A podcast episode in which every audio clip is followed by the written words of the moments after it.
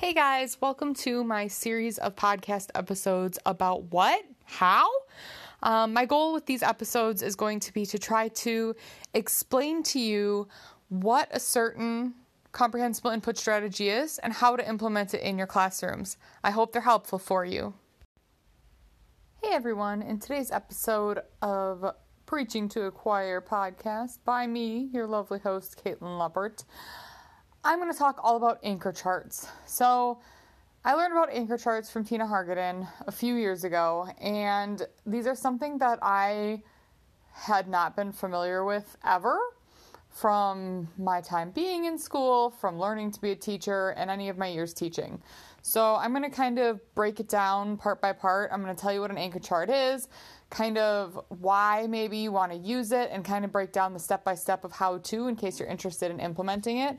I also have a blog post on the same topic if you go to preachingtoacquire.blogspot.com and I kind of broke it down and I provided pictures of some of the anchor charts that I have in my classrooms currently so you can kind of see what what they look like in use.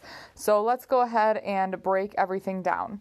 So what are anchor charts? Basically anchor charts are a chart that all students can see um, that have words or phrases or sentence starters um, to support the learning that's happening in the classroom. So if you actually go and Google anchor charts and you go to the images, you'll see like tons of anchor charts for you know reading or math or classroom procedures or all kinds of topics really the anchor charts can be there um, and the idea is that you are co creating these charts with your students or taking their input or adding little bits to it each day and kind of creating it as you go.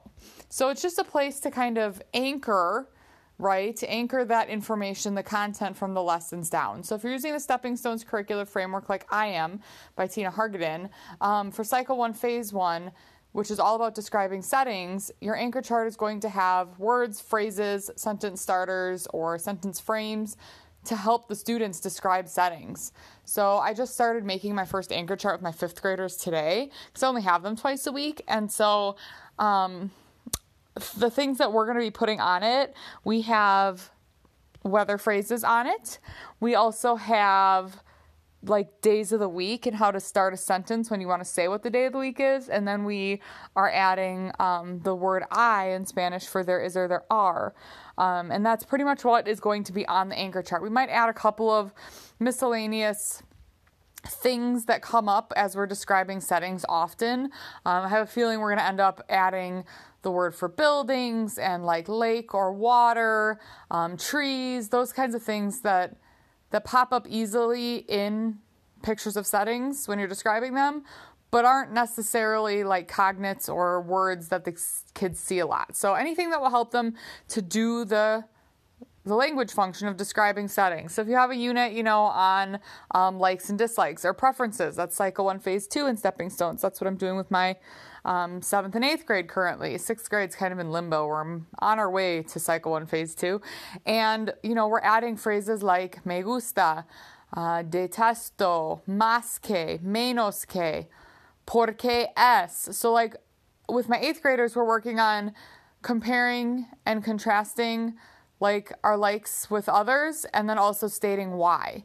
So we have more information on there whereas like 7th grade it's like you know, my likes comparing and contrasting my likes or you know comparing my likes to the likes of others. So you know you might add different different language depending on what you're talking about in your different classes. So that's the that's the what are. So why use an anchor chart in a world language classroom? Well it's just an extra piece of scaffolding to help your students succeed, right? Especially coming off of two crazy COVID years. We're in our third COVID teaching year. I can't believe I'm even saying that right now. Um, remember back when, like in, in March of 2020, and we were all like, oh, we're just going to be gone for two weeks. oh, if I don't laugh, I'll cry.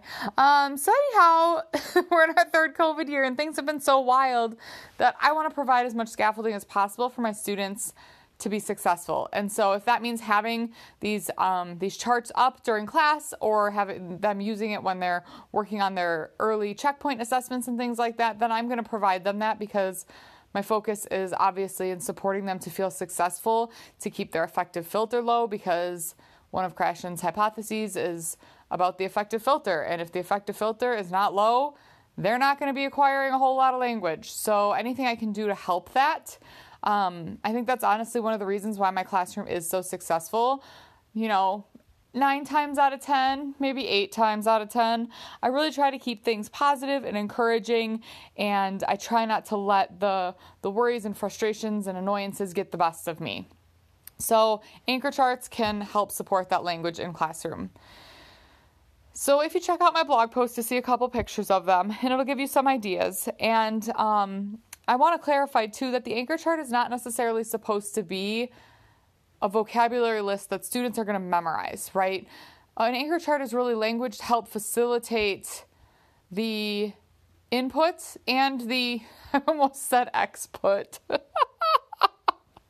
the input and output of of the target language in the classroom, right? So it's not necessarily going to be something that every student is going to acquire those words or remember those words, but it's going to help them to be able to understand when you're using that type of language and also express more when they're trying to use that type of language. When you are making your anchor chart, so let's dive into that. Um, first, you're going to want to make sure you have a big chart or paper. So I use the giant sticky notes that are from, I think they're from Post it. No, maybe. Um, I know that, you know, Tops brand makes chart paper that doesn't have sticky attached to it. Um, there's like butcher paper or bulletin board paper that you could use and just cut pieces of it when you start a new unit. Um, if you needed to do it, I've even thought about doing an anchor chart on a regular piece of paper under a document camera. Um, but then that limits like how much I can display in my room because if I have the paper anchor chart, I can have that up at the same time as my digital whatever thing we're doing, right? So if we're doing a write and discuss, I do that on my on my projector screen so I wouldn't be able to project the anchor chart. So you got to kind of figure out what works best for you in your situation, depending on if you're a traveling teacher or you share a classroom or whatever it might be, your wall space, etc. Um, and you could also do this digitally. But again, the idea is that this is going to be a scaffold that will be up in the classroom for students to use during your lessons. So if it's digital, think about like how I can make this available to them. You could also have the students copy the words from the anchor chart into their notebooks if they have them or you know if they have binders or anything like that for your class and then they could have their notebooks out open to that anchor chart page. I just know that it's worked really, really well for me to have the paper up in the front of the room and the students not having anything on their desk, but that they still have access to kind of those notes and that, that support to speak and to write and to understand more. So you're going to have whatever place you want to you want to write and create your anchor chart ready to go. And then basically, if you're using the Stepping Stones daily lesson framework, uh, we usually add to our anchor chart right before our shared writing for the day right before we do a write and discuss. So we'll add just two or three phrases from that day that we used a lot maybe in our input time that we used a lot when we were describing the pictures and we'll add it to the to the chart. If I can help it, I don't put the English translation on there necessarily. So my preference is if I can draw a little picture to help under the students understand what that word means. And sometimes they won't even need the picture. Sometimes I can just put the Spanish up there and they know what it means, but they don't have a, they don't they don't always remember the word well enough to like pull it out of thin air, right? So if I put está nublado on my anchor chart, the students remember that it, that means it's cloudy, but they may not be able to pull nublado out of nowhere yet. Do you know what I mean? It's kind of that in between where they're like they know what it means, but they can't like recall that word on their own yet. So it's kind of that messy time of language acquisition where they haven't had quite enough repetitions of it, but they have enough that they they can understand it. So we put like two or three new phrases on it each day. Um, we build it in class together. So, like, I'm writing on it in front of them, I'm taking their suggestions. There was a really funny story, and I put this in the blog post too. So, if you read that already, you probably heard it, but I like cracked up laughing. And if you have watched, what was it? If you have watched um, one of my videos this year on my YouTube channel with one of my seventh graders, you hear this joke come up in class when the students are speaking. I think it's one of the days that we were maybe doing the speaking activity or maybe it was a visual survey. I don't remember. I wish I knew which video it was in because it's funny. So I was describing pictures of different places around the United States because I decided that was what my focus was going to be in seventh grade with the unit on describing places. So I have, you know, like big cities and popular destinations, and we're describing what's in the pictures and all that. And so I said in Spanish, hay árboles con hojas pequeñas, which means there are trees with small leaves. And all of a sudden, my student in the back of the room, one of my seventh grade boys, his eyes get real big and he's looking like, What did you just say? And I'm like looking at him like he's one of my, you know, he's one of my students that's normally on it and understanding. And I'm like, What is going on? I literally am like, What's wrong? And he goes, ojos pequeños, which means small eyes. The tree has small eyes. we just, we just, we just all like cracked up and died laughing because the word hoja for leaf and ojo for eye are very similar and I wear a mask when I'm teaching so they can't see the way my mouth is moving right? And that might that might not have happened if they could see that or kind of hear that better but so then on our anchor chart we made sure to add and if you look at my blog post we made sure to add hojas and ojos so that we would know the difference. In that class you know it's become an inside joke. It built community like it's just a funny thing. And of course, you know, on the writing assessments, some of them had to write about, you know, the hojas pequeñas or the ojos pequeños because they thought it was so funny. So that's why one of the benefits of like personalizing it to each class. So if you have two sections of Spanish 1, in theory you would have two anchor charts for Spanish 1, one for first hour, one for third hour. Um, and that's the best way to do it. So I know it's a lot of paper and a lot of teachers are like, "How do I store this? What do I do with them?" And so I personally I use the giant sticky notes so I have space underneath my whiteboard and I just stick them on the wall and then I pull it up onto the whiteboard when I need it. You could in theory have like um, big binder clips or whatever. Maybe you could mount those to a spot on your wall or in the front of your room where um, you keep like all the charts hanging and then you have maybe a student who pulls out the one for the class or brings it to the front. I know some teachers use like carts, like there's like easel carts where they can like flip them over. Um, some teachers have like a hanger system. You know those hangers that have like the clips or whatever? you could like clip the papers onto the hangers and then you could like hang it. Maybe you have a hook in the front of your room. I don't know. So you might have to get creative. Please don't ask me because those are all of the creative solutions I have for you. Um, and so, and then what do I do with the old anchor charts once we're done with the unit? Each class has like a gallery on the wall. Basically, it's like a place where all their things are going to go. So when we get to creating one word images and things like that, I'm going to put their one word images in that area.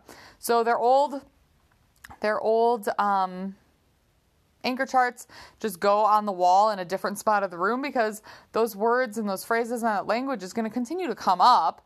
And what's been really cool though about having all the anchor charts available and how even though I'm doing describing places with all of my classes, we're kind of focusing the language on different ways and we're talking about different places and you know, in eighth grade, we're doing more like comparing and contrasting, and we're talking about places in Spanish speaking countries, and we're using the passive voice to describe, like, oh, you can hear this and that, versus like, there are this or there is that. Um, and so I see my fifth graders now who are using an anchor chart, I see them looking around the room and using the anchor charts from the sixth, seventh, and eighth grade classes for their own participation, which has been really cool. And I have seen students I, I encourage them, if you've listened to my podcast episode about keeping my class motivated with class points, I encourage them to use the target language as much as possible. I don't penalize them if they use English, but I give them kind of bonus points if they're speaking in Spanish unprompted. And I just kind of try to remind them of that. Um, and so, like my fifth grade today, we were doing our write and discuss, and we I was having them um, give me you know parts of the sentences and ideas, and it was very simple things like here's a picture. What is the weather like in the picture? We had talked about it, so all they had to do was kind of recycle language we had already said. And I'll see students, okay, so you know those students that like not that they don't want to think hard, but the thing is hard for them to think of.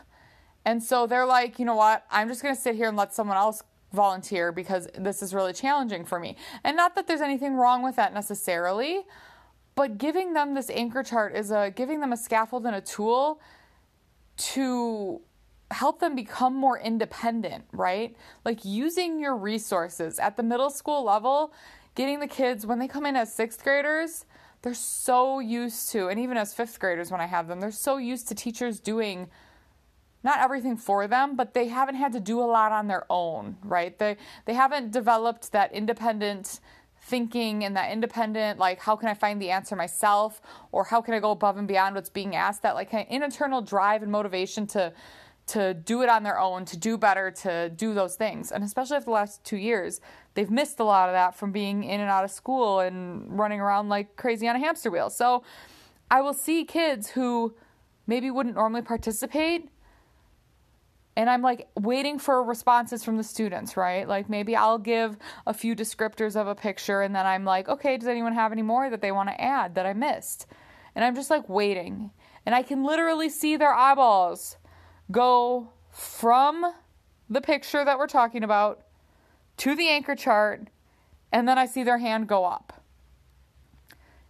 If that anchor chart weren't there, I can guarantee those kids would not even be participating. So I think it gives those students that need that extra scaffolding a reason to to try, right? Instead of just feeling like, well, I'm dumb, I'm stupid, I can't do this. And I think it also gives the students who well, it gives the, the students who don't need it aren't going to look at it. So it makes them feel good because they're like, yeah, I didn't even have to look at the anchor chart, right? I already know that word. And then it helps the students who need it. So I think it's just a great scaffold. It's a great tool you can use that will assist everyone in some way. Um, and so that's that's the gist of anchor charts. So I want to touch on a couple more things because I know people are going to ask me and you may disagree with what I say and that is 100% fine. I'm just going to share my perspective on it and maybe Maybe it'll help you think about your situation a little bit of a different way. Maybe not. Maybe it'll help you understand what you want to do better. But this is like my perspective, at least currently as of now. Today is October 12th, 2021. So if you're listening to this in the future, hopefully, if I've had any big perspective changes, I have shared those as well in my podcast episode. So, a couple questions that I have a lot that are asked is like, well, doesn't this just give them a crutch to use?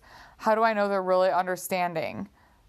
Okay, so in CI, using comprehensible input, and especially with your novice level students, like I can tell you, my eighth grade anchor chart had way less on it than my sixth grade anchor chart did because they need less support, right? They've already acquired more language, they're more intermediate level. So most of it was like the passive voice of the verbs that we were using, like can be seen, can be heard, you know, Whereas with sixth grade, more novice level students, they need a little more support. They need more words available to them just because their, their vocabulary and their language is, not as comprehensive. So, with your novice level students, especially, and this is the perspective I'm taking, like with scaffolds is part of the standards, right? With with a sympathetic listener, with, you know, scaffolding and with visual aids and all of that. That's part of the standards, that's part of the process. Also, they are getting more input of that phrase every time they look at it and they have to find it and they're going to use it. Um, and honestly, at the end of the day, like it builds confidence and it builds their ability to believe in themselves and to know they can be successful.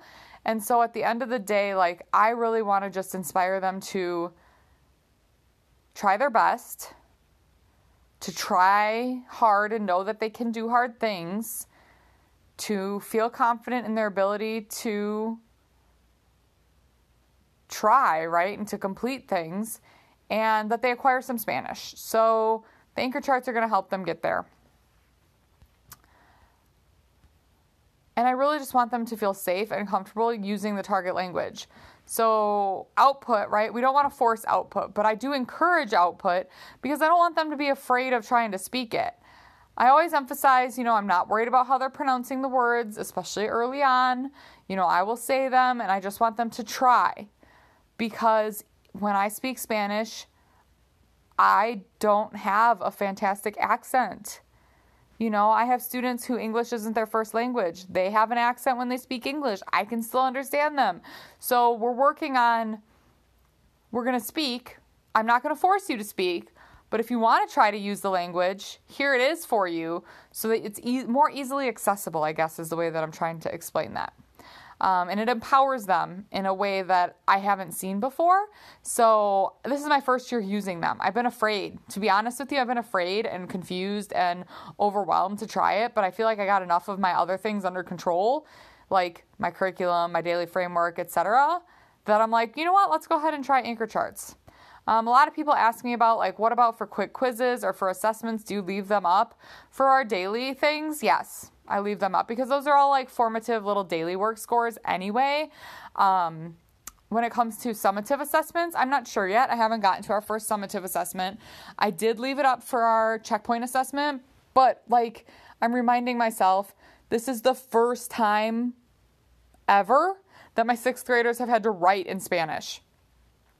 So I want to make sure that they're I'm building up that that scaffolding to make them feel successful, right? Because how many times do you're like, are you telling your students, okay, I want you to write, you know, for 10 minutes, go, and they just like sit there and like, uh, this kind of takes away some of that writer's block too and helps them get going. You could also say, you know, I'm going to leave, the, I'm going to have the anchor chart up for the first three minutes to get you started, and then I'm going to take it down.